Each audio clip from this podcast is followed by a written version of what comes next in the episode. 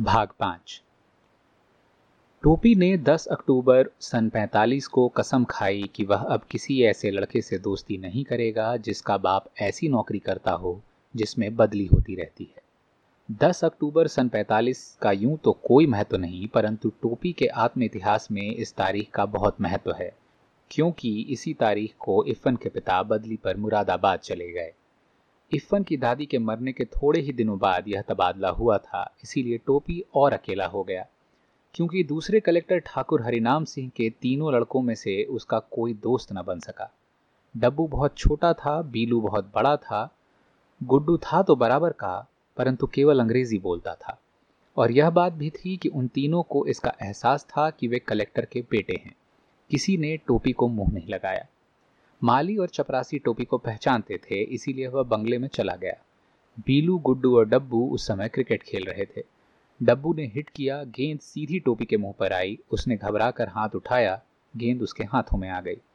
House that head माली umpire था, उसने उंगली उठा दी। वह बेचारा केवल यह समझ सका था कि हाउस दैट का शोर हो तो उसे उंगली उठा देनी चाहिए। हु आर यू डब्बू ने सवाल किया। बलभद्र नारायण, टोपी ने जवाब दिया।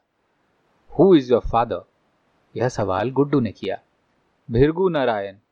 ए, बीलू ने अंपायर को आवाज़ दी। ये भिरगु नारायण कौन है?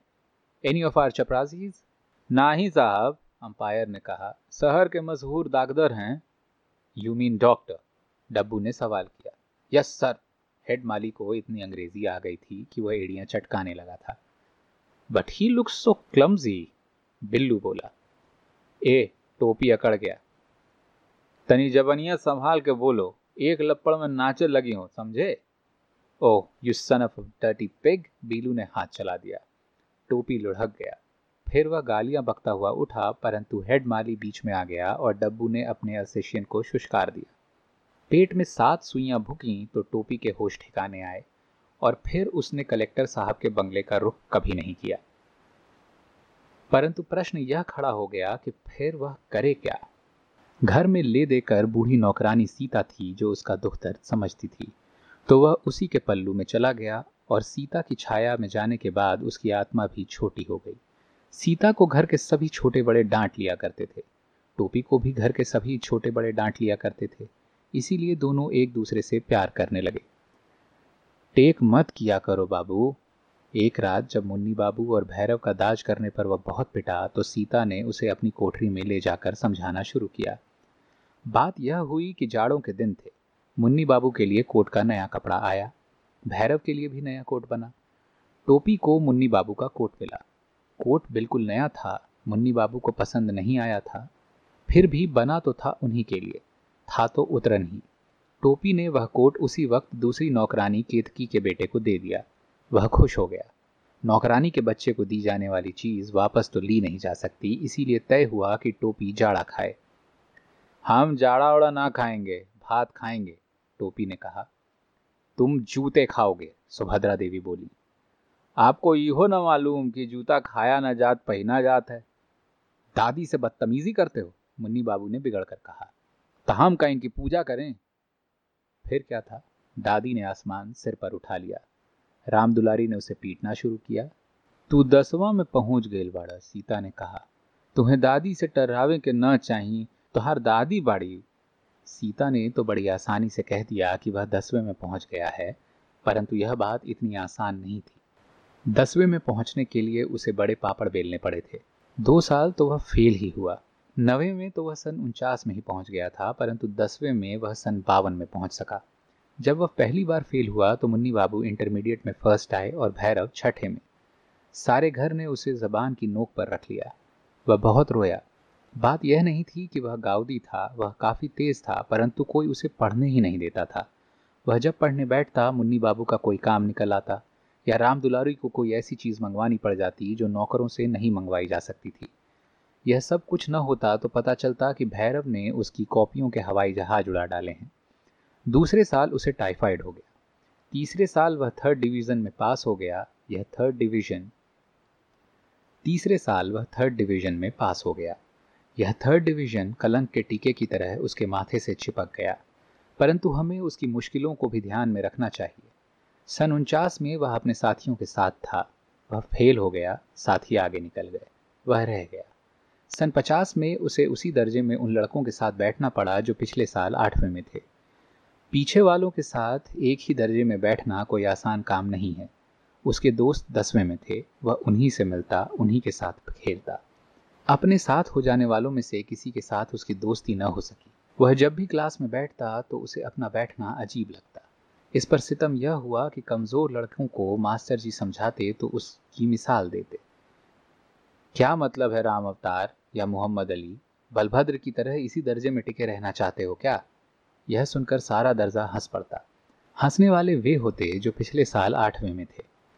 वह किसी न किसी तरह इस साल को झेल गया, परंतु जब सन इक्यावन में भी उसे नवे दर्जे में ही बैठना पड़ा तो वह बिल्कुल गीली मिट्टी का लौंदा हो गया, क्योंकि अब तो दसवें में भी उसका कोई दोस्त नहीं रह गया था।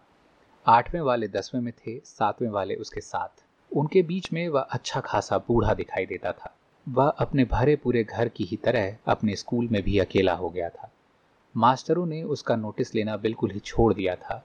कोई सवाल किया जाता और जवाब देने के लिए वह हाथ भी उठाता तो कोई मास्टर उससे जवाब न पूछता। परंतु जब उसका हाथ उठता ही रहा तो एक दिन अंग्रेज़ी साहित्य के मास्टर साहब ने कहा, तीन बरस से यही किताब पढ़ रहे हो। तुम्हें तो सारे जवाब जवानी याद हो गए होंगे। इन लड़कों को अगले साल हाई स्कूल का इम्तिहान देना है। तुमसे पार साल पूछ लूँगा। टोपी इतना शर्माया कि उसके काले रंग पर लाली दौड़ गई, और जब तमाम बच्चे खिलखिलाकर हंस पड़े तो वह बिल्कुल मर गया। जब वह पहली बार नवे में आया था तो वह भी इन्हीं बच्चों की तरह बिल्कुल बच्चा था। फिर उस दिन अब्दुल वहीद ने रिसेज में वह तीर मारा कि टोपी बिल्कुल बिलबिला उठा। वहीद क्लास का सबसे तेज लड़का था, मॉनिटर भी था, और सबसे बड़ी बात यह है कि वह लाल तेल वाले डॉक्टर शरफुद्दीन का बेटा था। उसने कहा बलभद्र अबे तू हम लोगन में का घुसता है बे? एट्थ वालन से दोस्ती कर, हम लोग तो निकल जाएँगे, बाकी तुम्हें तो उन्हीं सफन के साथ रह के हुई हैं। यह बात टोपी के दिल के आर पार हो गई, और उसने कसम खाई कि टाइफाइड हो या टाइफाइड का बाप उसे पास होना ही है। परंतु बीच में चुनाव आ गए। डॉक्टर भृगु नारायण नीले तेल वाले खड़े हो गए। अब जिस घर में कोई चुनाव के लिए खड़ा हो गया हो तो उसमें कोई पढ़ लिख कैसे सकता है? वह तो डॉक्टर साहब की जमानत जब्त हो गई, तब जाकर घर में जरा सन्नाटा हुआ और टोपी ने देखा कि इम्तिहान सिर पर खड़ा है। वह पढ़ाई में जुट गया, परंतु ऐसे वातावरण में कोई पढ़ क्या सकता था? इसीलिए उसका पास ही हो जाना बहुत था। वाह, दादी बोली, भगवान नजरे बद से बचाए, रफ्तार अच्छी है तुम्हारी। तीसरे बरस तीसरे दर्जे में पास तो हुए कम से कम। जबकि शरफुआ का बेटा फ़र्स्ट आया है, डॉक्टर साहब ने कहा। वह डॉक्टर शरफुद्दीन को शरफुआ ही कहते थे। उसे अब्दुल वहीद से नफरत हो गई। फ़र्स्ट आने में उसका कोई कसूर नहीं था। टोपी के थर्ड आने में भी उसका कोई हाथ नहीं था। परंतु जिस तरह वहीद से उसकी तुलना की गई थी, वह बड़ी ही कड़वी चीज़ निकली। उन्हीं दिनों वह कुछ नए लोगों से भी मिला। ये लोग सवेरे सवेरे लड़कों को इकट्ठा करके लकड़ी सिखलाते, कुश्ती लड़वाते और परेड करवाते और उनसे बातें करते।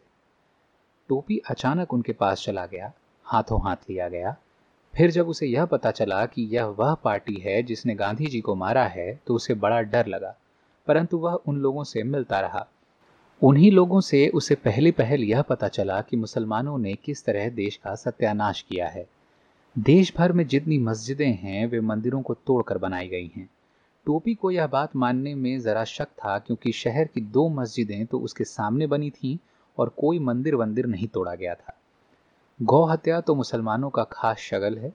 फिर उन्होंने देश का बंटवारा करवाया। पंजाब और बंगाल में लाखों हिंदू बूढ़ों और बच्चों को उन्होंने बेदर्दी से मारा। औरतों की लाज लूटी और क्या क्या नहीं किया इन मुसलमानों ने। ये जब तक देश में हैं, देश का कल्याण नहीं हो सकता। इसीलिए मुसलमानों को अरब सागर में ढकेल देना हर हिंदू नवयुवक का कर्तव्य है। ये तमाम बातें दिल लगती थीं। इन बातों के बीच में कई बार उसे इफ़न याद आया। परंतु जब वहीद फ़र्स्ट आ गया तो उसे यकीन आ गया कि मुसलमान जब तक हैं, तब तक हिंदू चैन की सांस नहीं ले सकता। तो एक सच्चे भारतीय और एक सच्चे हिंदू की तरह वह मुसलमानों से नफरत करने लगा। और जब जुलाई सन बावन में वह स्कूल गया तो वह जनसंघी हो गया। इसीलिए जब सीता ने उसे यह ताना दिया कि वह दसवें में पढ़ता है तो वह बिलबिला गया। बोला, दादी मियाँ लोगन की भाषा बोलती हैं। हमें तो ये जाना रहा कि कहीं वो मुसलमान हो गई हैं।